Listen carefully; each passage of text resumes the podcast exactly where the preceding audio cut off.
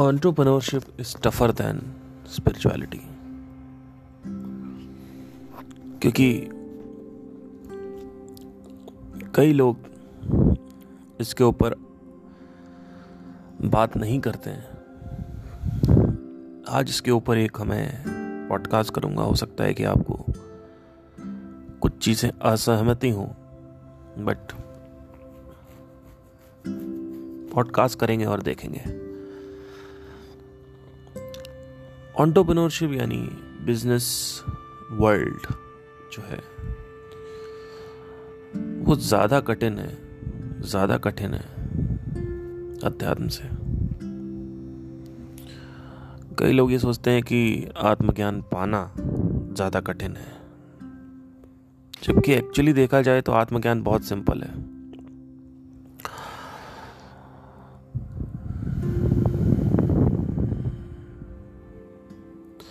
आत्मज्ञान which is connected to the peace of mind तो actually में पीस ऑफ़ माइंड जो है, वो बहुत सिंपल है। पर ऑन्टोप्रनोरशिप उतनी टफ क्यों है? इसके ऊपर एक ऑब्जर्वेशन है जो मैं करने की कोशिश करूँगा। देखिए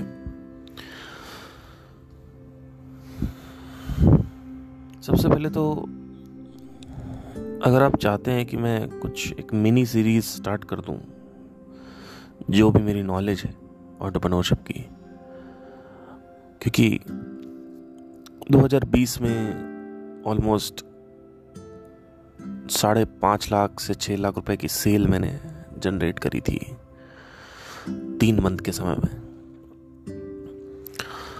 उसके बाद से फिर दस लाख रुपए की जो सेल है वो आ, मतलब साढ़े आठ लाख की जो सेल हुई थी वो 2021 में हुई जो कि दूसरे बिज़नेस में हुई थी और उसके बाद 2022 में भी आ, सेल हुई थी। और तेईस में जो है आ,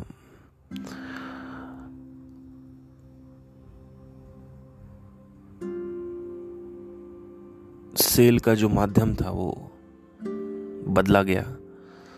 तो उस पर अभी जो एक्सपेरिमेंट्स हैं वो चल रहे हैं बट तेईस की भी ठीक ठाक सेल हुई है। तो ऑलमोस्ट आप समझ लीजिए कि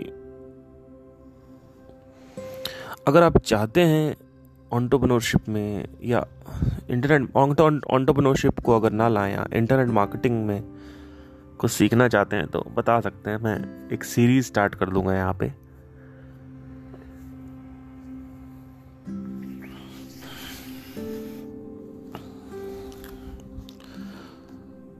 और, वो सीरीज़ आप सुन सकते हैं। जो मेजर प्रॉब्लम है लोगों के अंदर, वो एक तो माइंडसेट प्रॉब्लम है, अंतकरण जो है, यानी जो आंतरिक जीवन है वो जो आंतरिक चित्त है, वो जॉब की मेंटालिटी का है। और जॉब मेंटालिटी से आप कुछ भी एक्शन लोगे, चाहे कितना भी सही एक्शन है, वो नहीं हो पाएगा। तो आंतरिक आप जितना भी हो सके पहले सही करें। आंतरिक सही कैसे होता है, इसको भी समझने की थोड़ी सी प्रयास करें। आपका जो इनर एटमॉस्फेयर है आंतरिक वातावरण है यानी इनर कंडीशनिंग जो है आपकी जो आपकी सोच की जड़ है वो सब जड़ जो है वो एक ऐसे आ, लोगों से बनी है जो लोग गवर्नमेंट जॉब सरकारी नौकरी प्राइवेट जॉब है ना और सोना बचा लो सोना खरीद लो और ज़मीन खरीद लो और बैंक में सेविंग डाल लो, ये मेंटालिटी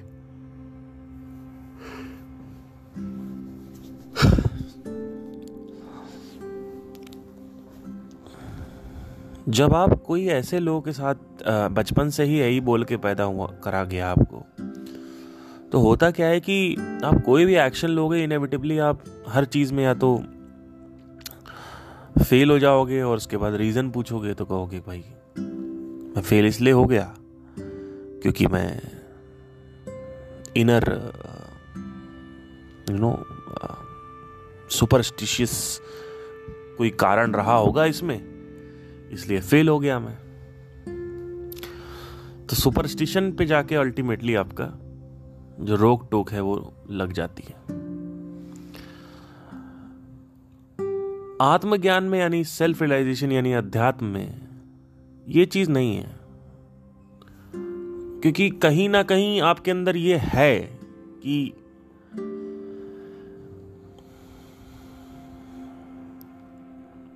हु एम आई आसान या हु एम आई होता है। क्योंकि हम उस कल्चर से बॉर्न एंड बॉटअप है। जो हमारा वेदांत है, जो हमारे ऋषि मुनि है, वो यहाँ के हैं। भारत ने क्या दिया? दुनिया को। इस दुनिया में ऐसा कोई देश नहीं है जिसने ये दिया, दे पाया हो कोई ये। भारत ने सत्य दिया है। भारत ने योग दिया। उस योग में ध्यान दिया। उस ध्यान से सत्य का वाकिफ हुआ। तो कहीं ना कहीं आपके अंदर आत्मज्ञान का विश्वास डालना ज़्यादा आसान है रेदर देन कि ये डालना कि आप बैठे बैठे घर बैठे बैठे और कुछ चार पाँच टीम को असेंबल करके या शुरू में अकेले भी करके करोड़ों कमा सकते हो। लेकिन ये चीज़ आपके पल्ले नहीं उतरती, क्योंकि अल्टीमेट जो 200 साल ब्रिटिशर्स थे, वो हमें गुलाम बना के गए एजुकेशन सिस्टम डाल के गए। उससे पहले हमने गुलामी करी तो हमारे जीन में वो नहीं है। दिक्कत ये है, इसीलिए ऑन्टरप्रनोरशिप में इंडिया पीछे है। अभी इंटरेस्ट काफ़ी ज़्यादा हो रहा है बिकॉज़ पॉप कल्चर आ गया अंदर और सभी लोग ऑन्टरप्रनोरशिप ऑन्टरप्रनोरशिप कर रहे हैं। एक्सक्यूज मी आज थोड़ा सा मेरे को नींद ज़्यादा आ रही है। लेकिन मैं बस यही कहूँगा कि आंतरिक वातावरण पहले आपको बनाना ज़रूरी है, क्योंकि अब ये आंतरिक वातावरण कैसे, पहले आंतरिक काम कैसे करता है? ये सोच कैसे काम करती है? आपके जो रूट्स है थॉट्स के, वो बिलीव्स में गड़े होते हैं। आपके जो विचारों की जड़ें हैं, वो आपके विश्वासों में गड़ी होती हैं, मान्यताओं में गड़ी होती हैं। ये मान्यता जो है, ये मान्यता का जो मैदान है, जिससे पेड़ उगता है, ये मैदान बदलना ज़रूरी है, मिट्टी बदलनी ज़रूरी है। क्योंकि अगर ये नहीं बदली पहले तो हर जगह आप फंसोगे बिज़नेस में कहोगे भगवान की वजह से फेल हो गए। किस्मत की वजह से फेल हो गए। इनकी वजह से फेल हो गए उनकी वजह से फेल हो गए। बिज़नेस में प्योर लॉजिक काम करता है। इमोशंस भी हैं बट प्योर लॉजिक है। हर चीज़ का एक वैलिडेटेड रीजन होता है। वो हिडन रहता है वो मिलता नहीं है जल्दी। इट टेक्स टाइम लाइक तीन चार दिन। एंड बिज़नेस बहुत डायनेमिक होता है लाइक like, और प्रॉब्लम भी बहुत डायनामिक होती है। है ना? आपको लगेगा कि ये प्रॉब्लम हो सकती है और आप उसकी तरफ़ जाओगे, लेकिन फिर उसमें सर्च करोगे आप पता लगे ये प्रॉब्लम ही नहीं फिर आपको लगेगा ये सोल्यूशन है, आप वो करोगे, फिर वो पता लगा वो सोल्यूशन ही नहीं कुछ और सोल्यूशन है। तो इट्स नॉट वेरी स्टैटिक कि प्लग निकाला है तो प्लग लगा दो, पंखा चलने लगेगा। Simple it's very complex problem because there are lot of attributes involve in this ठीक है? तो अगर आप चाहते हैं तो आप नीचे कमेंट कर सकते हैं। मेरी जितनी भी नॉलेज है, मैं ट्राई करूँगा कि मैं उसका एक मिनी सीरीज़ बना दूँ और मेरा बहुत ज़्यादा मन भी है कि मैं अपना एक यूट्यूब चैनल चालू करूँ या कंटिन्यू करूँ। लेकिन अभी मेरे फोकस कहीं और है। इसलिए मैं सोच रहा हूँ कि करूँ कि ना करूँ, अभी तक मैं कंफ्यूज हूँ। बातें तो मेरा बड़ा मन करता है एंटरप्रेन्योरशिप से, जो भी मैंने सीखा। पिछले तीन साल से सीख ही रहा हूँ और बहुत कुछ सीखा है। तो बातें बड़ा मन करता है बोलने का, लेकिन फिर मैं सोचता हूँ कि पता नहीं आप लोगों को सुनना है, नहीं सुनना तो मुझे समझ नहीं आता, इसलिए मैं आपसे डायरेक्ट पूछ रहा हूँ। तो आंट्रप्रनोरशिप जो है या फिर जो व्यापार है और जो रेगुलर बिज़नेस है और ऑन्टरप्रनोरशिप है उसमें अंतर क्या है? पहले समझना ज़रूरी है। रेगुलर बिज़नेस यानी ऑन्टरप्रनोरशिप जो है, वो ये है कि entrepreneurship is innovation regular business is you are following somebody's innovation आप मेडिकल स्टोर खोल के बैठ गए आप कहो मैं ऑन्टोपनोर हूँ। आप ऑन्टोपनोर नहीं हो, आप बिज़नेस कर रहे हो। ठीक है? क्योंकि आप वो कर रहे हो जो ऑलरेडी सब कर रहे हैं।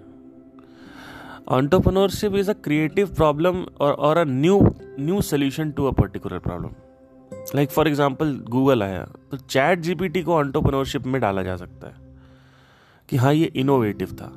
तो अगर कहीं इनोवेशन आ रहा है कुछ क्रिएटिविटी आ रही है तो वहाँ पे ऑन्टरप्रनोरशिप कहा जाएगा। नहीं तो गल्ला बिज़नेस जो होता है ट्रेडिशनल गल, गल्ला बिज़नेस उसको ऑन्टरप्रनोरशिप नहीं कहा जाता। लोग पता नहीं क्या अपने आप को बोलने लगते हैं। कुछ करते नहीं हैं। है ना?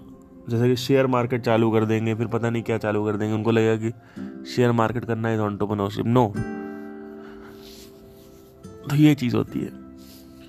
इसके साथ ही साथ ऑन्टरप्रनोरशिप में और आत्मज्ञान में जो टॉपिक मेन है उसमें अगर हम आते हैं आत्मज्ञान में होता क्या है कि जैसे कि आपको कुछ भी जानना है तो आपको वन पॉइंटेड फोकस करना है और बस अपने अंदर देखने दे, देखना है। कुछ टाइम तक अगर आप अपने अंदर देखते रहेंगे तो उस प्रॉब्लम का सोल्यूशन आपको मिल जाएगा। अब ये वन पॉइंटेड फोकस कैसे होता है? वो होता है साधना से। कैसे? हमारा मन, अगर आप ध्यान से देखें तो एक जगह टिकता नहीं है।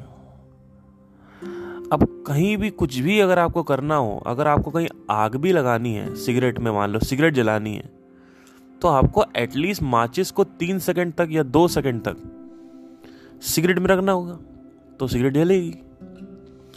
वैसे आपको कहीं गोली वोली मारनी है या तीर कमान चलाना है तो भी आपको टारगेटिंग चाहिए। कुछ भी चलाना है टारगेटिंग न्यूक्लियर बम भी चलाना है आपको तो टारगेटिंग चाहिए उसके लिए। और टारगेटिंग अगर हिलती रहे तो टारगेटिंग कैसे होगी? चक्कर क्या है सारा का सारा कि आपका ध्यान टिकता नहीं है। तो भाई कई गुरु हैं जो कहते हैं कि ध्यान का मतलब होता है प्रॉब्लम का जो फोकस है उस पर फोकस रखो। प्रॉब्लम प्रॉब्लम को समझो, ये ध्यान है। ये ध्यान नहीं है। प्रॉब्लम को तो तुम तब समझोगे ना जब ध्यान टिकेगा। जब ध्यान ही नहीं टिकेगा, तुम प्रॉब्लम को समझोगे क्या? भाई, तुमको एक मैथ की प्रॉब्लम समझनी है कि X X square minus Y Y square कितना होता है। अब तुम कह रहे हो कि तुम्हारे सर सामने समझा रहे हैं क्या होता है। अब तुम सर की बात तुम्हारा ध्यान ही नहीं है। तुम्हारा ध्यान उधर उधर जा रहा है तो कैसे समझोगे? एक साइंटिस्ट है, वो कुछ ऑब्ज़र्व कर रहा है मछली को।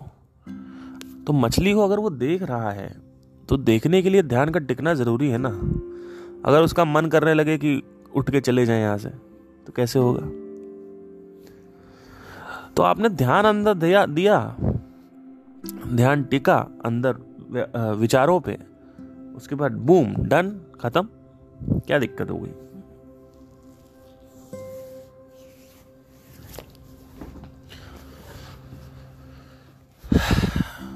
तो अगर आप कुछ भी करना चाहते हैं तो आपको कुछ नहीं करना है। आपको बस टिक के बैठना है और देखना है। आपको समझ में आ जाएगा कि आत्म आत्मज्ञान क्या है। लोग कहते हैं, आत्मज्ञान ज़्यादा वो है आपका, मुश्किल है। आत्मज्ञान मुश्किल इसलिए लगता है क्योंकि आपको टिकना नहीं आया है। अगर एक बार टिकना आ गया, अब ये बिज़नेस में क्यों नहीं अप्लाई है? बिज़नेस में अगर वन पॉइंटेड फोकस हो जाए तो one hundred percent business crack हो जाएगा, लेकिन मुश्किल ज़्यादा है। क्यों? क्योंकि कोई चीज़ वन पॉइंटेड होने के बाद आप उसको समझ तो सकते हो, एक वीडियो आप देख सकते हो, एक बुक पढ़ सकते हो। लेकिन जब तक आप उसको अप्लाई नहीं करोगे और अप्लाई करने के बाद उससे नहीं सीखोगे तब तक जो है वो दिक्कत। तो प्रैक्टिकली अप्लाई करना पड़ता है इसमें। एक्शन लेना पड़ता है। आत्मज्ञान में एक्शन लेने की कोई ज़रूरत नहीं है। इट्स वेरी इजी इसीलिए जो है ऑन्टोप्रनोरशिप जो है वो ज़्यादा मुश्किल है रैदर देन सेल्फ रिलाइजेशन मेरे साथ क्या हुआ? कि शुरू में जब मैं कॉलेज में पढ़ता था अपने तो 21 से लेकर 30 तक की उम्र में 21 22 सेकेंड ईयर थर्ड ईयर में आते आते मेरे को कहीं ना कहीं ये रियलाइजेशन होने लगा कि इस दुनिया में सुख नहीं है। तो सुख है कहाँ? सफरिंग बहुत है। ये दुनिया दुखों का कारण है। गौतम बुद्ध को भी यही हुआ था। ऐसा कहा जाता है, ऐसे लेजेंड ऐसी है कि जैसे ही गौतम बुद्ध निकले पेट से सात कदम चले। आठवें कदम पे उन्होंने कह दिया लाइफ इज़ सफरिंग जीवन दुख है. सच में उन्होंने कह दिया। लेकिन महल में इतने सारे लोग थे जो वैश्यागर्दी भी करते थे, जो खाना पीना भी खाते थे, जो व्यंजन लेते थे, खेलते कूदते थे। जैसे आप लोग के आसपास लोग हैं, उनको क्यों नहीं समझ में आता? उन्हीं को क्यों समझ में आया?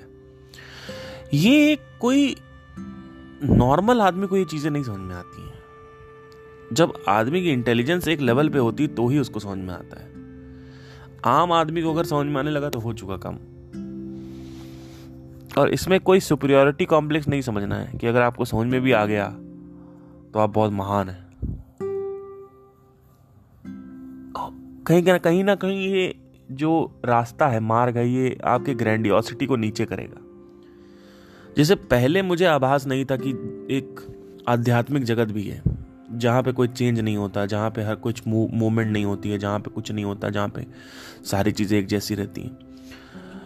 फिर जैसे उसका आभास हुआ कंपैरिजन चालू हो गया, भौतिक जगत वर्सेस इसका आध्यात्मिक जगत का। और जब कंपेयर किया तो मैंने कहा कि ये तो बिल्कुल विपरीत है, भौतिक जगत से। भौतिक जगत में हर चीज़ चेंज होती रहती है। डिफरेंट है, हर चीज़ डिफरेंट है। वहाँ पे हर चीज़ डिफरेंट नहीं, सब एक ही है। और एक ही रियलिटी यहाँ पे पचास अलग रियलिटी लाखों अलग रियलिटी तो धीरे धीरे जब आप प्रैक्टिकली इसको मतलब लिटरली देखते हो बस आपको अंदर देखना है, समझना एक क्वेश्चन उठेगा, आप अंदर ही अंदर फिगर आउट करोगे थोड़ा बहुत इधर उधर कंटेंट कंज्यूम करोगे that's it whereas entrepreneurship में पैसा कमाना और थोड़ा सा मुझे ऐसा लगता है कि मुश्किल पड़ता है। पर एक चीज़ मैंने अपनी लाइफ में हमेशा देखी है कि जो कि जो एक नया पैटर्न मैंने ऑब्ज़र्व किया है, मुझे, मैं गलत हूँ तो मुझे बताना। अभी रिसेंटली मेरा एक भाई है अट्ठारह साल का है, मेरा खुद का सगा भाई है। उसने कहा कि मैं शेयर मार्केट स्टार्ट कर दिया मैंने। मैंने कहा अच्छा क्या हो गया भाई? कैसे? कहता, कुछ नहीं, अभी दो हज़ार लगाया था। इक्कीस सौ हो गया। बाईस सौ हो गया। एक ही दिन में और निकला निकाल लिया। तो मैंने कहा, ठीक है, लेकिन तुम्हें लगता है कि तो इसमें कर लोगे? बोलता, नहीं, बाद में मैंने फिर सोचा चार हज़ार लगा के लगाऊँ, लेकिन वो चार हज़ार डूब गया, दो हज़ार ही बचा। तो मैंने कहा हाँ ये बात तो सही है तो होना ही था। तो मैंने उससे कहा, मैंने उसी वक्त कहा, मैंने कहा, देखो ऑल दो वो समझा नहीं, लेकिन मैं आप लोगों से कह सकता हूँ, हो सकता है आप समझ जाए। चाहे कोई भी काम आप चालू कर रहे हो भौतिक जगत में इनफैक्ट मैं आपको अपनी कहानी बताता हूँ।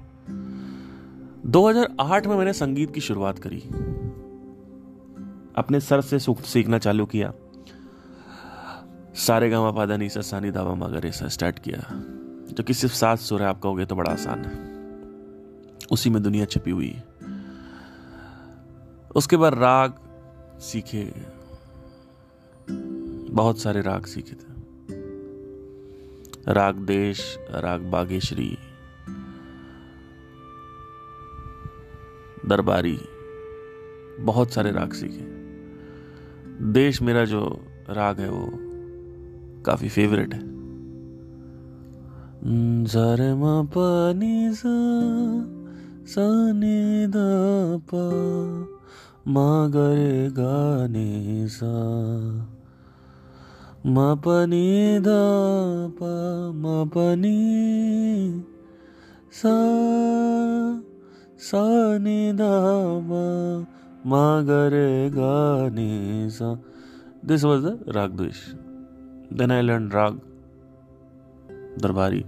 सारे गा, मारे दानी रे सा। सारे गा नी सा नि तो अगर आप देखेंगे तो हर एक राग जो है वो अपना सारे गा सारे गा सारे गा पधा सा साधा पा गा रे सा गा पधा सा। नहीं एनीवे anyway, भूल रहा हूँ मैं कौन सा था वो? तो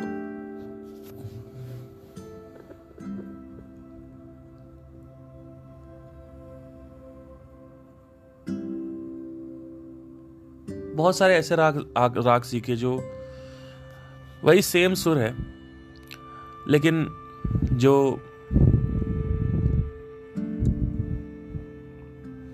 एक यमन सीखा था मैंने। बहुत सारे बहुत सारे मुझे याद और आज आज भी याद आ रहा है। नीरे गार नीरे सा, नीरे गा पा।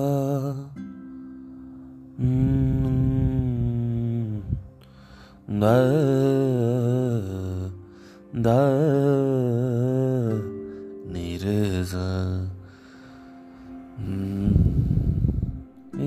एरी, आली पिया बिना सखिएरी आली। मेरा सुर गड़बड़ हो रहा है, मुझे पता है, क्योंकि मैं भूल रहा हूँ अभी। बट मैंने बहुत सारे राग सीखे। तो जब मैंने शुरू में शुरुआत करी थी तो राग और ये सारी चीज़ें मैं सीखता था। तो 2011 में मैं द, दो साल बाद मैं मेरठ आया और यहाँ पे छः महीने के मैंने हॉस्टल ज्वाइन किया और एक इंस्टीट्यूट था उसको ज्वाइन किया। सुभारती यूनिवर्सिटी के बगल में इंस्टीट्यूट था। उसमें एक सर थे मेरे और वो सर मेरे को बिल्कुल पसंद नहीं करते थे। जावेद सर नाम था उनका और एक थे जीशान सर। तो हम बैठे हुए थे तो उन्होंने एक दिन इतना गुस्सा हो गया मेरे से बोलते हैं कि ये लड़का अगर ज़िंदगी में कुछ भी कर गया तो मेरा नाम बदल देना। और आज अगर आप देखें तो उस क्लास में जितने भी लोग उनके फेवरेट थे, मुझे नहीं लगता वो इस लेवल तक भी पहुँचे हैं जहाँ तक अभी मैं पहुँचा हूँ। जहाँ पे मैं खुद अपने शोज़ कर रहा हूँ, खुद शोज़ उठा रहा हूँ, खुद शोज़ कर रहा हूँ, और प्लस साथ ही साथ मेरे जो डिजिटल मार्केटिंग की जो जर्नी है म्यूज़िक में वो भी स्टार्ट हो रही है। आ, मतलब हो चुकी है 2020 में और उसी से काफ़ी चीज़ें मैंने करी उससे जो पैसे जनरेट किए। उसके बाद फिर यूट्यूब चैनल भी मैंने बनाया अपना और अब तो दोबारा उस पर एक्टिव हो गया हूँ बिकॉज़ फनल्स अब समझ में आने लगे तो। बिकॉज़ आई नीड ट्रैफ़िक अच्छा बाय द वे एक चीज़ मैं आपको बताना भूल गया था कि मैंने आपसे बोला था कि के के वाला जो नया वीडियो आएगा, वो ज़्यादा बेटर काम करेगा। अभी जस्ट कल रात में मैंने देखा कि वो सरपास कर गया। मतलब पहले वो वाला, पहले वाला काम कर रहा था बेटर बट अभी वो वाला काम करने लगा बेटर मतलब। तो मतलब मेरी बात सही थी बट वो शुरू में दस दिन तक वो ज़्यादा बेटर परफॉर्म किया था, जो पहले वाला वीडियो था। अब एक और मैं वीडियो करने वाला हूँ। उसमें कुछ नए एक्सपेरिमेंट्स होंगे। अगर वो काम करेंगे तो उसके बारे में मैं ज़िक्र भी करूँगा यहाँ पे। अगर वो काम कर गए तो आ, अच्छी चीज़ है बट मुद्दा ये नहीं मुद्दा ये है कि वो ज़्यादा और इन इन दोनों से वो ज़्यादा अच्छा जा सक जा सकता है। अगर आ, मेरी माने तो। तो मैंने हमेशा बोला है कि YouTube व्यूज़ पे कभी फोकस मत करिए। सब्सक्राइबर्स पे फोकस मत करिए। आपको वहाँ से कुछ चंद लोग ही चाहिए जो आपको करोड़पति बना सके। सैबरी सभी के मैं एक बुक पढ़ रहा था, उन्होंने भी यही बोला था कि आपको as a marketer you are just looking a very small fragments of people अगर आप फनल हैकिंग लाइव जो रसल ब्रंसन का होता है, वो देखेंगे, जो एनुअल इवेंट होता है, उसमें केवल सात हज़ार लोग आते हैं। वो बात अलग है कि वो सात हज़ार लोग सत्तर हज़ार डॉलर्स दे के आते हैं। वैसे विवेक बिंद्रा का भी जो स्टेडियम वाला ही शो हुआ था, इसमें ऑलमोस्ट तीस थर्टी थाउज़ेंड पीपल आए थे। और उन्होंने शायद नौ, दस हज़ार रुपये दिए थे। तो as a small market as a उनके सब्सक्राइबर्स देखो कितने हैं ऑलमोस्ट एटीन मिलियन सब्सक्राइबर्स हैं। है ना? ट्वेंटी मिलियन सब्सक्राइबर्स हैं शायद उनके विवेक बिंद्रा के। उसके बाद कितने लोग आए? सिर्फ़ तीस हज़ार लोग आए। है ना? तीस हज़ार लोग। तो एज अ मार्केटर अगर आपको करोड़पति बनना है, अगर आपको शाहरुख खान से भी ज़्यादा पैसे कमाने या किसी से भी ज़्यादा पैसे कमाने, एक बॉलीवुड एक्टर से भी तो आपको बहुत स्मॉल फ्रेगमेंट ऑफ़ मार्केट चाहिए होता है। बट एनी वे सो हम कहाँ थे? मेरा भाई जो है, उसको मैं शेयर मार्केट की टिप्स दे रहा था। और ऑल दो मेरे को शेयर मार्केट का कोई नॉलेज नहीं है अभी सही से, देखा जाए तो। लेकिन शेयर मार्केट की टिप्स नहीं दे रहा था, मैं लाइफ की एक बहुत बड़ी ऑब्जर्वेशन है जो बता रहा हूँ। तो एक तो उसको मैंने बताया कुछ, लेकिन मैं अपनी कहानी पे आ गया। तो जब मैं मेरठ गया इंडियन क्लासिकल सीखे हुए मेरे को दो साल हो चुके थे। जब मैं मेरठ गया आप विश्वास नहीं करेंगे एक सर थे जावेद सर मेरे से नफरत करते थे और मेरे को बिल्कुल उन्होंने कभी प्यार नहीं किया। मुझे आज भी उनका जो डायलॉग है वो याद है कि कुछ नहीं कर पाएगा। जबकि वहाँ पे जो थे वो भी अभी ऐसा मतलब आ, कुछ नहीं कर पाए। मेरे बराबर तो वो है ही नहीं कहीं पे। ठीक है, लेकिन फिर भी चलो कोई दिक्कत नहीं है। और मैं ही, मुझे मुझे अपने ऊपर विश्वास था। मुझे ये था कि मेरे अंदर एनर्जी है, आग है। मुझे लगता है कि मैं कर जाऊँगा। और आपको भी अपने ऊपर अगर है विश्वास तो सिर्फ़ विश्वास से कुछ नहीं होता बट ये विश्वास ही काफ़ी अच्छा होता है शुरू के लिए। बट कहानी ये भी नहीं है। कहानी ये है कि मैं एक दिन गुलाबी आँखें गाना गा रहा था। और वो हमेशा बोलते रहते थे कि तुम फील में नहीं गाते हो, तुम फील में नहीं गाते हो, तुम फील में नहीं गाते हो। गुलाबी आँखें जो तेरी देखी, शराबी ये दिल हो गया। तो वो हमेशा मेरे को बोलते थे कि तुम फील में नहीं गाते फील में नहीं गाते फील में नहीं गाते। मतलब वो बताते भी नहीं थे कि फील क्या होती है, कैसे होती है। अब मैं समझने के लिए रेडी था। भाई, जो आदमी वेदांत समझने के लिए रेडी हो जाएगा आगे चल के, वो आदमी तुम्हारी बात नहीं समझेगा क्या? जो इतना प्यार करता है संगीत से, क्या वो सुनेगा नहीं? लेकिन तुमने कभी बताया बैठ के कि फील क्या होती है? मुझे क्या पता? 2011 में मुझे क्या पता? आज भी कौन बता रहा है? मुझे बताओ। एक आदमी मेरे को बता दो जो सही से बताता हो फील क्या होती है। बहुत रेयरेस्ट ऑफ़ रेयर कोई आपको कोई सिंगर मिलेगा जो आपको सही से बैठ के बताएगा फील कैसे करते हैं फील क्या होती है। औसतन तो इसलिए बताते क्योंकि उनको लगता है हमारे सीक्रेट शेयर हो जाएँगे। क्योंकि इमोशनल सिंगर्स होते हैं। इसलिए मुझे सिंगर्स के जो लाइफ जीने का तरीका वो बिल्कुल पसंद नहीं आता। और नहीं बताएँगे। तो बताए नहीं। तो मेरे साथ क्या था, दोस्तों, मैं कहानी को कहाँ लेके जा रहा हूँ समझने की कोशिश करना। कि मैं जब इसको करता था तो बार बार लोग कहते थे, एक बार मैं एक आदमी, मैं मैं हॉस्टल में ही, मेरठ में ही था हॉस्टल में तो कहते हैं, गाना सुनाओ। तो मैंने गाना सुनाया, कहते हैं कि, सुनाओ कोई गाना? तो मैंने हर घड़ी बदल रही है रूप ज़िंदगी। हर पल यहाँ जी भर जियो। जो है समा, कल हो ना हो।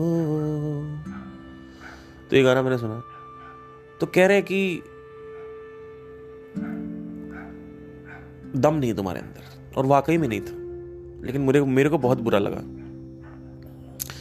कोई भी ये बता नहीं पाता था कि in fact he was a doctor director direction का कोर्स करने आया था, राजेश नाम था उसका। कोई भी ये बता नहीं पाया कि कैसे करना है। धीरे धीरे वक्त बीतता गया 2012 आया 13 आया 14 आया 15 आया 16 में पहली बार। इनफैक्ट 14 पे भी अभी आते हैं। 14 में मैं कॉलेज ज्वाइन किया, वहाँ पे मैंने गाना गाया। और काफ़ी लोग हंसे, हँसी ठिठोली हुई। बहुत हंसे लोग। पैरलॉन करके एक इवेंट था चौदह फ़र्स्ट ईयर में था मैं। इनफैक्ट मेरे जो मैं लड़की को पसंद करता था वो भी सामने थी वो भी बहुत हँसी। हँसी नहीं मतलब उसने कुछ तारीफ़ वारीफ नहीं करी बट बाद में हम लोग घूम रहे थे बात अलग है। लेकिन मेरे कॉलेज में मैंने क्या किया कि मैं जब मतलब ये कर रहा था गा, गाना गा रहा था तो मैं बहुत उछल रहा था स्टेज पे। तो वो ओवर एटीट्यूड या जो भी कह लो एनर्जी एनर्जी तो बहुत थी लेकिन कॉन्फिडेंस भी बहुत था। लेकिन कहीं ना कहीं जो एक गुस्सा था ना, एक कह सकते हो परफॉर्मेंस का तरीका था, वो लोगों को थोड़ा एक्स्ट्रा ऑर्डनरी अनकन्वेंशनल लगा। तो मेरा एक दोस्त था, वो हंसने लगा और बहुत हंसा। फिर वो वीडियो देख देख के वो हॉस्टल में दारू पी पी के एक साल तक मेरा टॉर्चर होता था कि पूरे लड़के बैठ के उस वीडियो को देखते थे, दारू पीते हुए हँसते थे। इतना हँसते थे जिसकी कोई हद नहीं है। मतलब कॉमेडी अलग लेवल पे थी। तो बहुत बेचती हूँ मतलब फिर मेरे को उसी दिन जिस दिन मैंने गाना गाया था उस दिन कई लड़कियाँ भी आई उन्होंने बोला कि आपका जो कॉन्फिडेंस बहुत अच्छा है you sang amazing you know everything is so nice so they were people who literally enjoyed my performance and some people most of the people 75 to 80 percent people they told me that this guy is a uh, mad guy. Cut to third year third year आ गया 2016 की बात है। अभी अच्छा अभी कुछ आत्मज्ञान का या ऐसा कुछ शायद चालू नहीं हुआ था या हो गया था, मुझे आइडिया नहीं है। नहीं, शायद नहीं हुआ था। मार्च में हमारा इवेंट होता था, उत्सव इवेंट होता था, वो इंटर कॉलेज चैंपियनशिप होती थी तो मैं सेलेक्ट हुआ था अपने कॉलेज से एटलीस्ट तो सबको पता था कि ये फिर से चूतिया गठवाएगा तो इस बार मैं काफ़ी तैयारी के साथ था और काफ़ी सीरियस था, क्योंकि मैं लोग कह रहे थे कि 75 परसेंट लोग ये बोल रहे थे कि आप स्टेज पे खड़े होकर चुपचाप अकेले गाइए, उछलिए नहीं स्टेज पे। तो अब सौ में से अगर पिचहत्तर लोग बोल रहे हैं तो ऑब्वियसली सही ना हो, सही होगा कहीं ना कहीं हो। तो मैंने वो फीडबैक लिया, उसमें सीखा, काफ़ी चीज़ें करी। इंटर कॉलेज चैंपियनशिप आई 2016 में। उत्सव इवेंट आया उत्सव 2016 एंड आई रैंक्ड सेकंड दूसरा स्थान आया मेरा। और मेरा गाना गाया था भीगी भीगी सी है, रातें भीगी भीगी कैंसर से। लोगों की चुप बोलती बंद हो गई। लोगों की बोलती बंद। किसी ने कुछ नहीं बोला। पूरे कॉलेज में लोग कुछ बोलते ही नहीं थे। मैं निकलता था जानबूझ के नहीं मैंने कहा, मुझे पता नहीं बोलोगे साले तुम। क्योंकि जब कोई नेगेटिविटी होती है ना आपके साथ तो हर कोई हंसता है, बोलता है। लेकिन जब कुछ पॉजिटिव होता है कोई कुछ नहीं बोलता। ये चीज़ बड़ी खतरनाक है। पर मैंने गाना गाया, पर मैंने एक चीज़ फील करी कि मैं परिपक्व हो रहा था एज अ गायक। चक्कर क्या है? सारा का सारा। दोस्तों कि, जब आप गाना गा रहे हो कोई भी कला कर रहे हो तो उस कला में आपका जो ध्यान है, वो कहाँ होना चाहिए? ध्यान आपके शब्दों में होना चाहिए। अगर ध्यान शब्दों पे है तो वो गायकी जो है, वो भावनात्मक पिरोह में रहेगी। उसकी जो भावना है, वो मेंटेन रहेगी। नहीं तो वो आप, अगर आप ये ध्यान दे रहे हो, मुझे सुर सही लगाना है, मुझे हरकतें सही लगानी तो दिक्कत होती थी। तो मेरा मुद्दा क्या है पूरी पूरी चीज़ बताने का? जब मैंने 2008 में चालू किया तो उसके, उससे मेरे को सेवन ईयर्स लग गए, ये समझने में कि singing what is singing if I ask you to sing something you need to understand that without understanding what is singing. What is singing? Not how to sing. लोग कहते हैं how to dance how to act what is acting what is dancing what is singing जब वो what clear हो जाता है ना आपका, तब समझ में आता है। इसीलिए कृष्णमूर्ति हमेशा वॉट पूछते थे। What What is singing? Singing is simply the expression of the inner feelings. What is a feeling? Feeling is an emotion. Feeling is a state where you become something.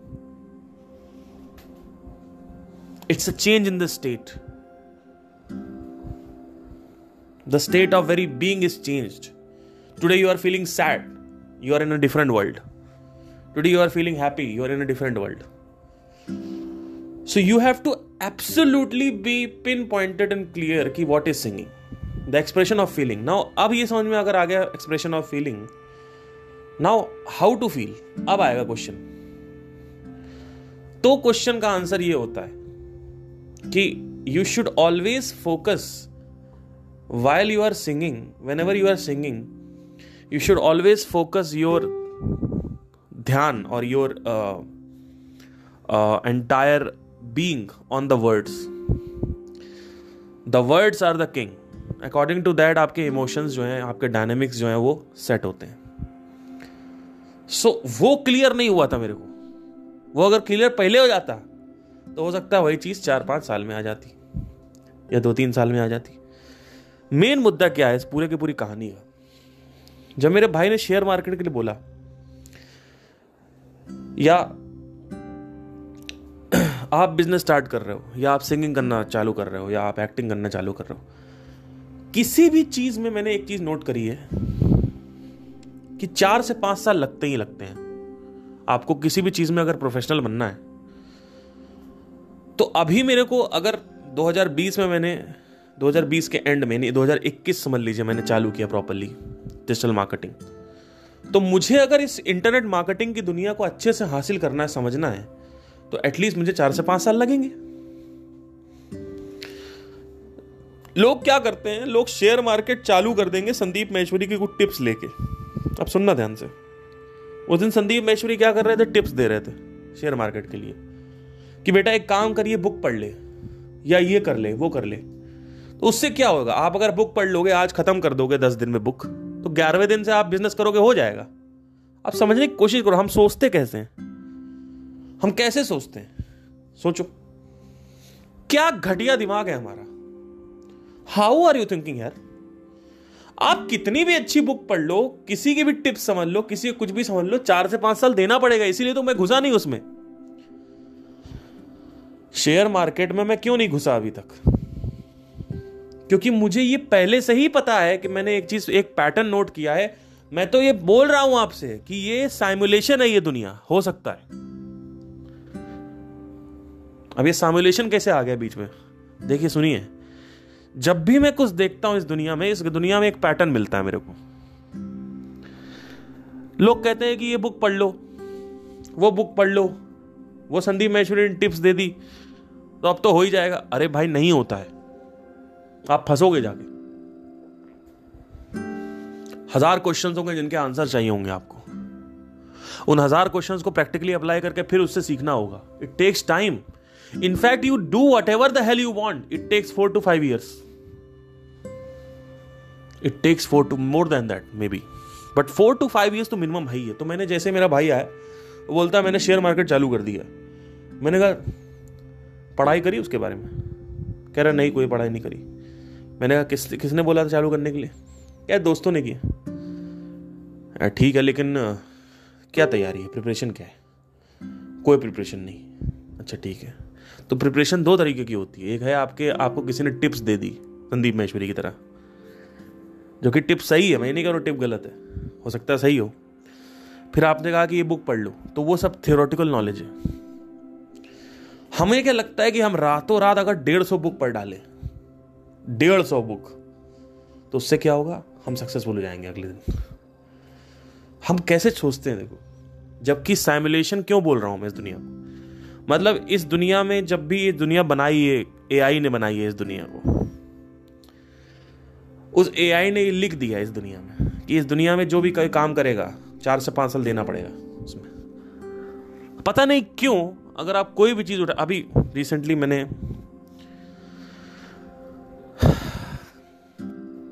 जब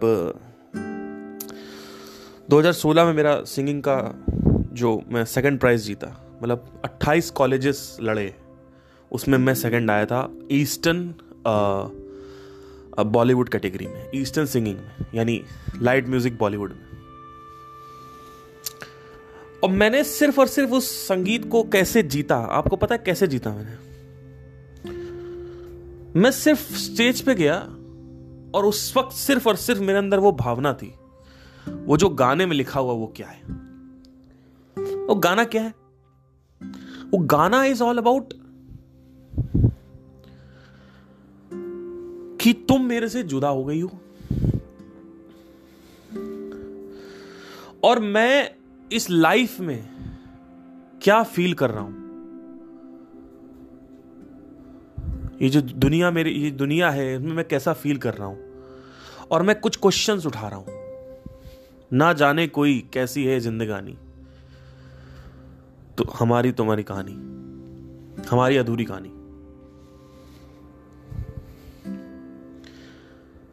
और मैं एक्सप्लेन कर रहा हूँ एक एक डिटेल कि कैसा लगता है मुझे जब ऐसा होता है कि तुम मेरे को छोड़ के चली जाती हो? ये स्टेट थी मेरी। तो गाना स्टार्ट होता है, भीगी भीगी सी है रातें, भीगी भीगी यादें, भीगी भीगी बातें, भीगी भीगी आँखों। में कैसी नमी है? हाँ हाँ हाँ। तो भीगी भीगी सी तो स्टार्ट लाइक सब कुछ भीगा हुआ है। तो मेरे मेरे अंदर वो स्टेट थी। वो स्टेट मैंने लूज नहीं करी जब मैंने वहाँ गाना गाया तो ऑलमोस्ट वहाँ पे 900 लोग बैठे हुए थे, नौ, साढ़े आठ सौ, नौ नौ सौ लोग थे। ग्राउंड था पूरा हमारा कॉलेज बहुत बड़ा है हमारा वो। और अट्ठाईस कॉलेजेस लड़ रहे थे। और जब मैंने गाना गाया तो मेरे अंदर वही स्टेट थी। ये स्टेट किसी ने नहीं बताई मुझे आज तक। कि इस स्टेट को कैसे लाते हैं? या इस स्टेट का महत्व क्या है?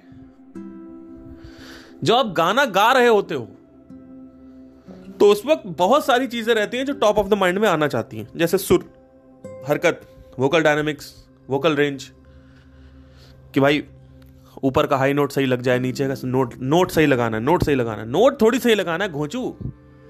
कभी भी नोट नहीं सही लगाना होता है यहाँ फोकस नहीं करना होता है। फोकस यहाँ रखना होता है कि मैं उस स्टेट को अपने अंदर इतना बसा लूँ कि मैं ही वो स्टेट बन जाऊँ। सिर्फ़ वो स्टेट रहे, सिंगर मर जाए। जब स्टेज पे लोग देखें तो वो सिर्फ़ परिस्थिति देखें, वो स्टेट देखें। वो आग अगर है गाने में तो वो सिर्फ़ आग दिखेगी, आदमी दिखेगा ही नहीं, सिंगर है ही नहीं, मर गया।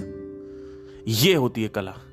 कि आप इतना फोकस भयंकर लगा दो, इतना वन पॉइंटेड फोकस हो जाए, इतना वन पॉइंटेड फोकस हो जाए कि जैसे ही आप गाना गाने चल रहे हो, ऐसा लगता है गाना ही है और कोई है ही नहीं।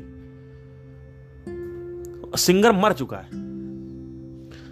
ये होता है कि वहाँ पे डिफरेंस एक होता है सिंगर है गाना गा रहा है। एक होता है सिर्फ़ गाना है।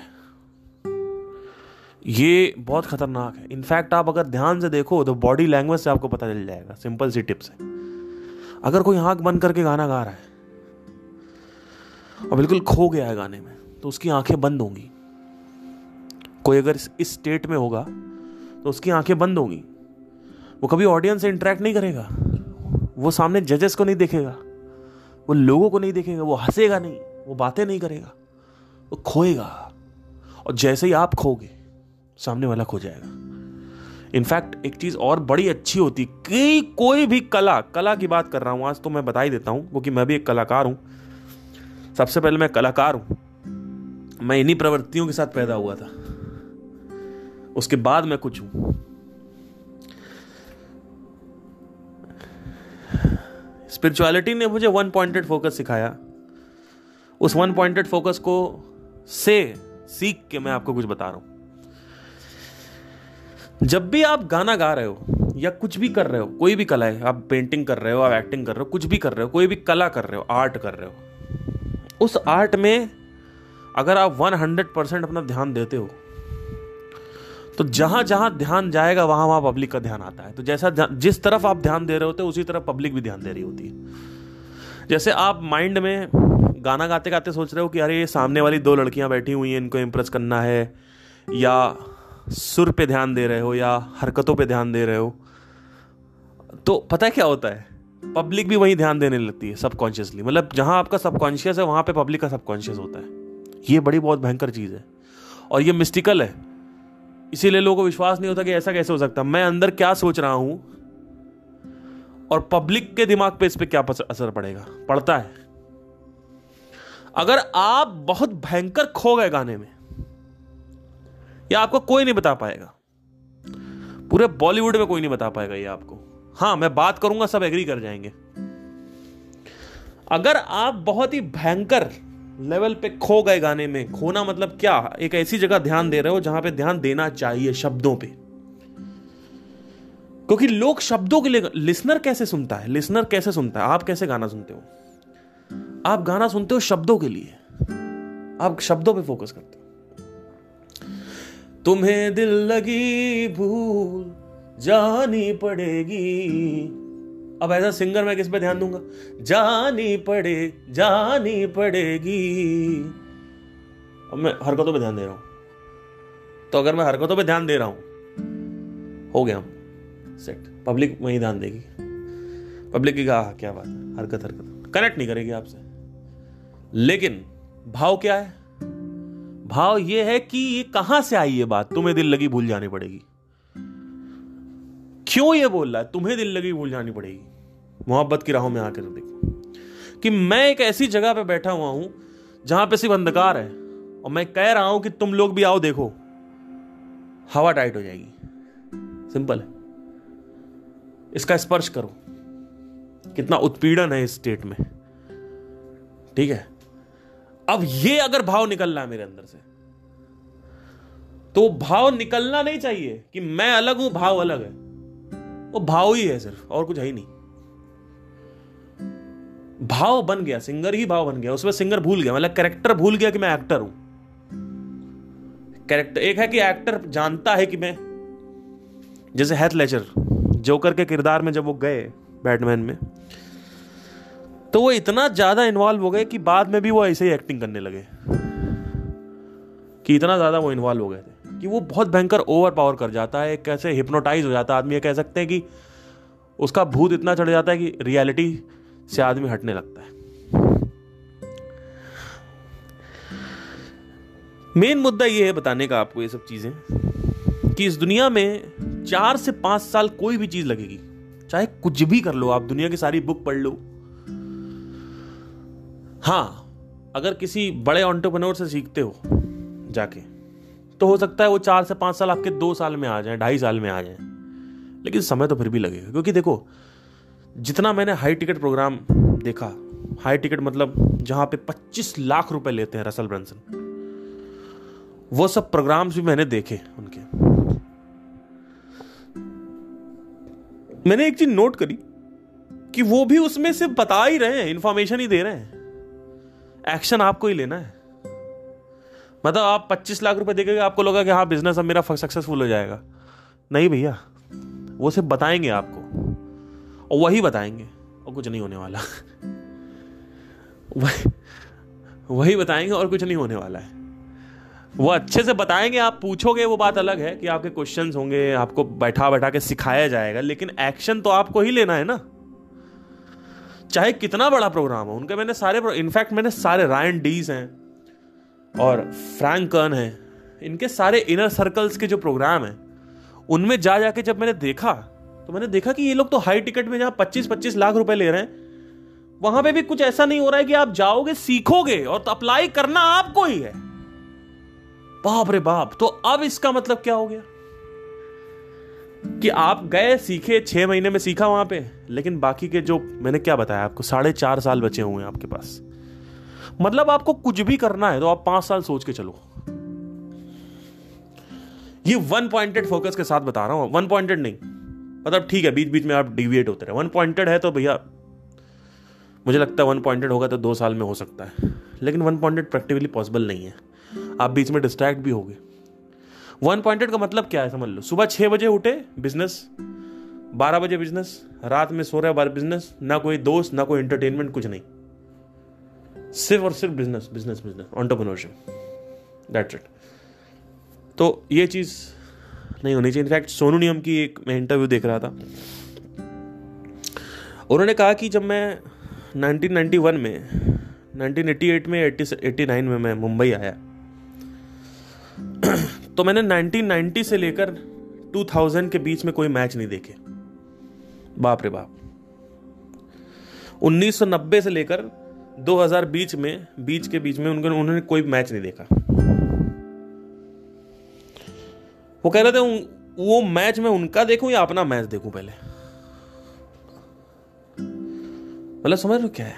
मतलब he was one pointed focused और ये कई बार उन्होंने बोला लेकिन अब जब उन्होंने ऐसा बताया कि मैंने मैच ही नहीं देखा एक भी, तब मुझे समझ में आया कि ये आदमी आज यहाँ पे कैसे उस आदमी को अगर हम सिर्फ़ इस दृष्टि से देखें, संगीत की दृष्टि से, संगीतक, ऐसा संगीतक देखें तो उस आदमी ने ऐसी ऐसी चीज़ें कर डाली हैं, सोनू निगम ने जिसकी कोई हद नहीं, कोई चरम सीमा नहीं उसकी। वर्सेटैलिटी की कोई हद नहीं है। लेकिन एक चीज़ आपको मार्केटिंग पॉइंट ऑफ़ व्यू से भी बताना चाहता हूँ। मार्केटिंग ये कहती है कि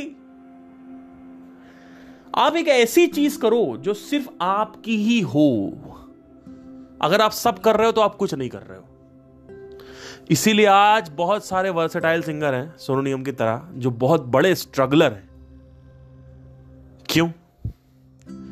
क्योंकि उनको ये बताया गया कि रियाज करो रियाज करो रियाज करो, लेकिन उन्होंने एक ऐसा स्टाइल नहीं डेवलप किया, जिस स्टाइल से लोग उनकी तरफ़ आकर्षित जैसे कि अगर आप देखें ध्यान से, किशोर कुमार, के के, इनका सबका अपना स्टाइल था, इन्होंने सीखा नहीं था। इनका अपना स्टाइल है। तो अगर वर्सटैलिटी सब कुछ होती बेटा तो आज इतने बड़े बड़े सिंगर ये नहीं हो पा बड़े बड़े नहीं हो पाया होते। रियाज तो करते ही नहीं दिक्के के। किशोर कुमार भी रियाज नहीं करते थे। लेकिन बहुत कम लोग ये जानते होंगे कि मैं जितनी पार्टीज़ में आज गया हूँ मैक्सिमम लोग किशोर कुमार को सुनते हैं। मोहम्मद रफ़ी को थोड़ा कम सुनते हैं। अब मैं थोड़ा सा इसको म्यूजिकल ले जा रहा हूँ बट एनी anyway, तो मेरा सिंपल सा कहने का ये मतलब है कि देखिए, कोई भी चीज़ आप करना चाहते हो तो उसमें पाँच साल लगते हैं। तो जब मैंने 2016 में स्पिरिचुअलिटी चालू किया था तो अभी मुझे पाँच से छह साल लग गए। ये समझने में कि मैं कौन हूँ, इसको गहराने में, और माइंड के और बॉडी के माइंड के स्पेशली ट्रीट समझने में लाइफ को समझने में ऑब्ज़र्व करने में। हर चीज़ में मेरे को चार से पाँच साल लगे, हर चीज़ में, हर चीज़ में। और ये पैटर्न मैंने नोट करना चालू किया कि ये चार से पाँच साल कोई गिवन पीरियड सच में होता हाँ होता है। सच में आपको चार से पाँच साल करना ही पड़ेगा वो। तब जाके उसमें कुछ निकल के आएगा।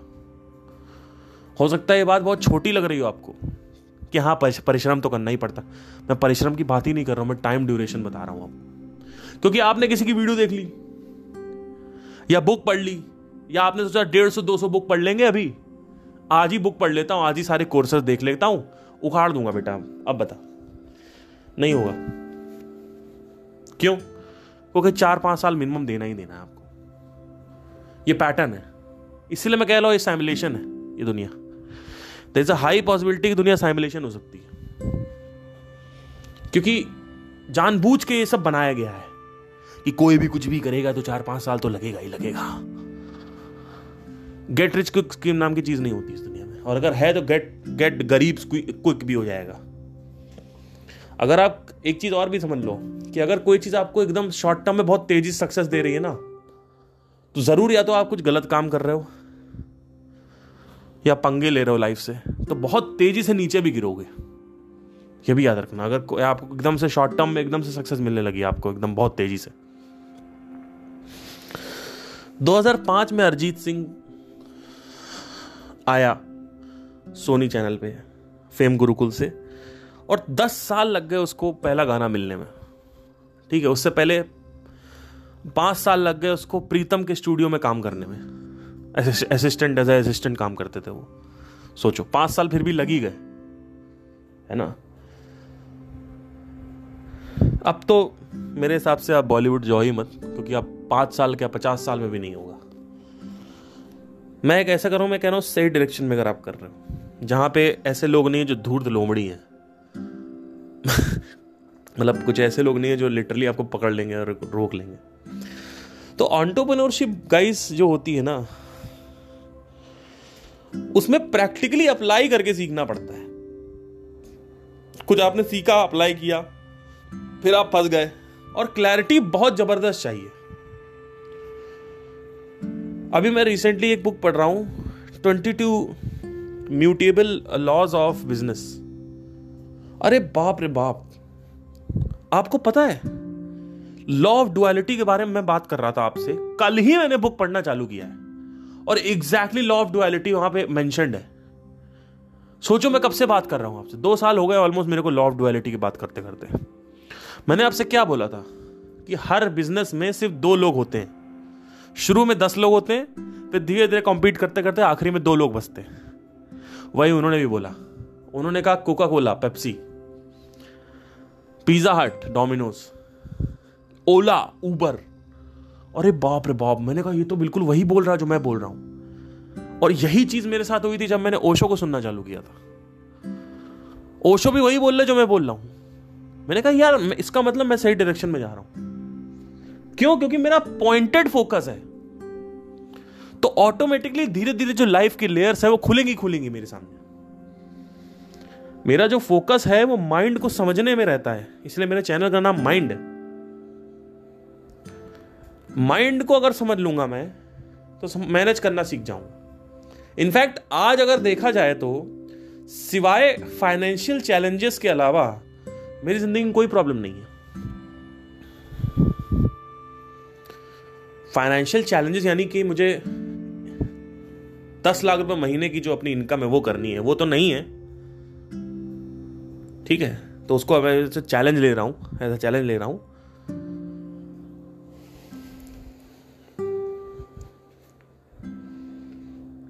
या दस लाख ही क्यों सोचना? है और सोचेंगे। है ना? क्योंकि अगर छोटी सोच हो गई तो फिर तो खत्म मामला। एक करोड़ रुपए पर मंथ। ठीक है एटलीस्ट इतना तो हो सकते हैं। ये बड़ी है, थोड़ी सी सोच। तो ये नहीं है, लेकिन माइनस द फाइनेंशियल चैलेंजेस मेरी ज़िंदगी में कोई प्रॉब्लम नहीं है।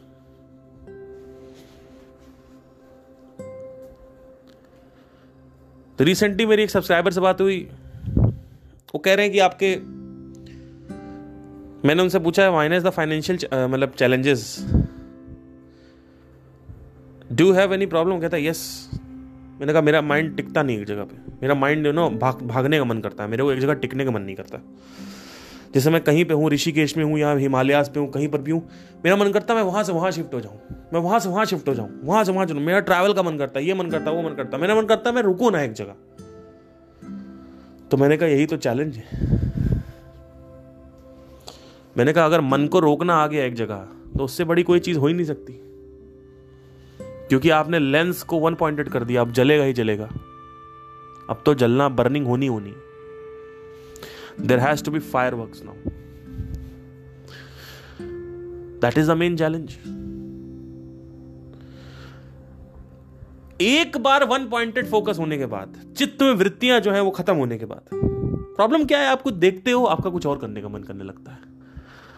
फिर कुछ देखते हो, फिर कुछ और मन इनफैक्ट यहाँ पे जो पॉडकास्ट है, उनका तो फिर भी बहुत अच्छा अटेंशन स्पैन दोस्तों, इस दुनिया में सबसे कीमती चीज़ सोना, पैसा, हीरे, जवाहरात, कला, सरस्वती, विद्या, लक्ष्मी नहीं है। इस दुनिया में सबसे इंपॉर्टेंट चीज़ है फोकस अटेंशन ध्यान। ध्यान आपके हाथ में अगर आ गया ना तो आप चीर दोगे, फाड़ दोगे। ध्यान ही नहीं हाथ में। लोग कहते हैं पैसा कमाने के लिए क्या चाहिए? नॉलेज चाहिए स्किल्स चाहिए एबिलिटी चाहिए, नहीं। एक्सपीरियंस चाहिए, नहीं चाहिए। ध्यान चाहिए। आप देखो, आप खुद देखो ऑब्ज़र्व करो, मेरी बात मत सुनो। आज तक इतने बड़े बड़े ऑन्टोप्रनर्स हुए हैं। आप देखो, उनका ध्यान कभी भटकता है, उनका ध्यान अपने लक्ष्य से। चिड़िया की आँख। दिख रही तो दिख रही। अब ध्यान भटकता कैसे? ध्यान की आदतें तुमने गलत डाल रखी तुम इंस्टाग्राम देख रहे हो बैठ के फेसबुक देख रहे हो बैठ के। मैं ये नहीं कह रहा हूँ, देखो। अगर देखना चाहो तो भैया ठीक हफ़्ते में मैं तो कह रहा हूँ बिल्कुल बंद करो, लेकिन फिर भी चलो, देखना है दो तीन मिनट का। मेरे मेरे एप्लीकेशन है ही नहीं। इंस्टाग्राम में इंस्टॉल नहीं कर रखा मैंने, हटा दिया। कुछ ज़रूरत पड़ती पोस्ट करता हूँ डाउनलोड कर लेता हूँ। नहीं तो इंस्टाग्राम डेस्कटॉप से लॉग करता हूँ मैं। क्यों? क्योंकि मुझे नहीं देखना। पुनीत सुपरस्टार को। क्योंकि उसकी आदत लग गई डोपामिन रिलीज़ हो गया। अब फिर मेरा मन करता है देखने का, फिर मेरा फोकस वहाँ। भाई, वहाँ पे ड्राई है सब कुछ। पढ़ाई करना is a very dry thing Instagram is very wet it gives you more ras now you are habituated for ras so how would you focus on this thing ध्यान की आदतें गलत है। ध्यान की वैल्यू नहीं पता लोगों को। लोगों लगता हम तो कर लेंगे। कुछ नहीं कर पाओगे। जॉब करोगे जॉब। जो आदमी कुछ नहीं करता ना वो जॉब करता है। याद रखना। Minus the people who love their job मैं उनकी बात नहीं कर रहा हूँ। उनको तो करना ही था जॉब जो आदमी कुछ नहीं करता ज़िंदगी में जो आदमी ये वैश्यागर्दी करता रहता है और पूरे टाइम कुछ ना कुछ नाटक करता रहता है। दोस्तों से बात करेगा बड़ी बड़ी डी, डींगे हाकेगा लेकिन अकेले में आके इंस्टाग्राम चलाएगा। दो दो तीन तीन घंटे निकाल देगा ऐसे ही। वो आदमी आखिरी में जॉब करेगा। याद रखना इस चीज़ को। और मैं नहीं कह रहा जॉब करना बुरा होता है, सही होता है। मैं कह रहा हूँ, मजबूरन आपको करना ही पड़ेगा। मजबूरी में करोगे आप। क्योंकि अब आपकी एज हो जाएगी। फिर आपको करना पड़ेगा। करो बेटा आप लगो फिर आपके पास टाइम नहीं है। फिर फोकस कैसे लाओगे अपना? खाली समय है, फोकस एक जगह टिकाओ। फोकस एक जगह टिका के अगर आप चालू कर दो ना, चालू कर दो फोकस तो क्वांटम रेलम खुल जाएगा आपके सामने। इतना भयंकर तब ताकत होती है। आपको इलेक्ट्रॉन माइक्रोस्कोप की ज़रूरत नहीं है। यह भी मैं बोलना चाहता हूँ। मिस्टिकल बता रहा हूँ क्योंकि जिस मिस्टिकल बता रहा हूँ जिससे समझ में आया कितनी वैल्यू है, ठीक है? तो बस मैं यही कहना चाहता हूँ कि अगर आप कुछ भी फोकस कर रहे हो किसी भी चीज़ पर फोकस कर रहे हो। देखो, हमारे ऋषि मुनियों ने दस हज़ार साल पहले हमारे देश में कह दिया कि सात ग्रह होते हैं, जिनका इन्फ्लुएंस है सोलर सिस्टम पे। आज भी साइंस कहती है कि यूरेनस नेपच्यून और प्लूटो का भी इन्फ्लुएंस है हमारे सोलर सिस्टम पे, हमारे इस पे, हमारे प्लानट पे। बट हमारे वेदांता में, हमारे ग्रंथों में, हमारे शास्त्रों में ये नहीं लिखा हुआ है। हमारे शास्त्रों में सात ग्रहों सात ग्रहों की पाँच ग्रहों को नहीं, चार ग्रहों को, एक तारे को, एक सूर्य को और दो मून की सिचुएशन को सबसे बड़ा माना जाता है। सबसे पहले आता है संडे, फिर आता है Monday. Which is responsible for आप I guess Mercury I guess then Tuesday is responsible for Mars Wednesday is responsible for Venus Thursday is Amar for Jupiter Friday is responsible for I guess Venus I am I am really confused right now but Saturday and Sunday but actually देखा जाए, कुंडली में भी देखा जाए तो राहु और केतु भी होते हैं। आपने आपने सुना होगा। ये मून की सिचुएशंस हैं। कैसे मून सिचुएट होता है हर समय? आपके उसमें कैसे अलाइन होता है? एक एक साइड का जो मून होता है उसको राहु बोलते हैं एक पोजीशन पे होता है तो उसको केतु बोलते हैं। इसके अलावा मतलब तीन मून की चीज़ें एक सूर्य की चीज़ें और बाकी के जो है ग्रह। उसके ऊपर हमें कुछ नहीं मानते हम। एक दो तीन चार। चार ग्रह हो गया सैटर्न हो गया जुपिटर हो गया आ, मार्स हो गया और पाँच ग्रह हो गए सॉरी पाँच ग्रह हो गए।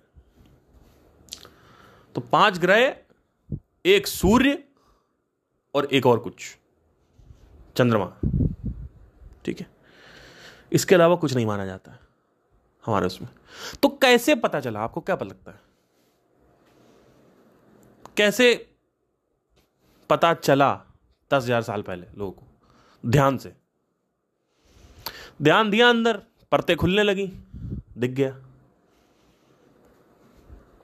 जैसे जैसे आप पर तक ध्यान देते रहते हो, अंदर जो दुनिया है, एक इंटरनल वर्ल्ड है पूरा, वो खुलता जाता है, खुलता जाता है, खुलता जाता है।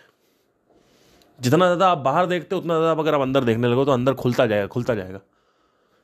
इनफैक्ट ब्लैक होल के बारे में बात हुई है। पता नहीं क्या क्या बात हुई है। मुझे तो पता ही नहीं ये लोग क्या क्या जानते होंगे बताया भी नहीं होगा इन्होंने। कि ये ये मत बताओ, ये तो बहुत खतरनाक हो जाएगा। डार्क मैटर के बारे में भी बता रखा है। वो तो है ही हम लोग। तंत्र पूरा उसी पे है। साइंस कहती डार्क मैटर है, पता नहीं क्या डार्क मैटर क्या नाइन्टी एट परसेंट बता रहे डार्क मैटर है यूनिवर्स में। बताओ। वही महादेव महादेव से वही लिंक्ड है।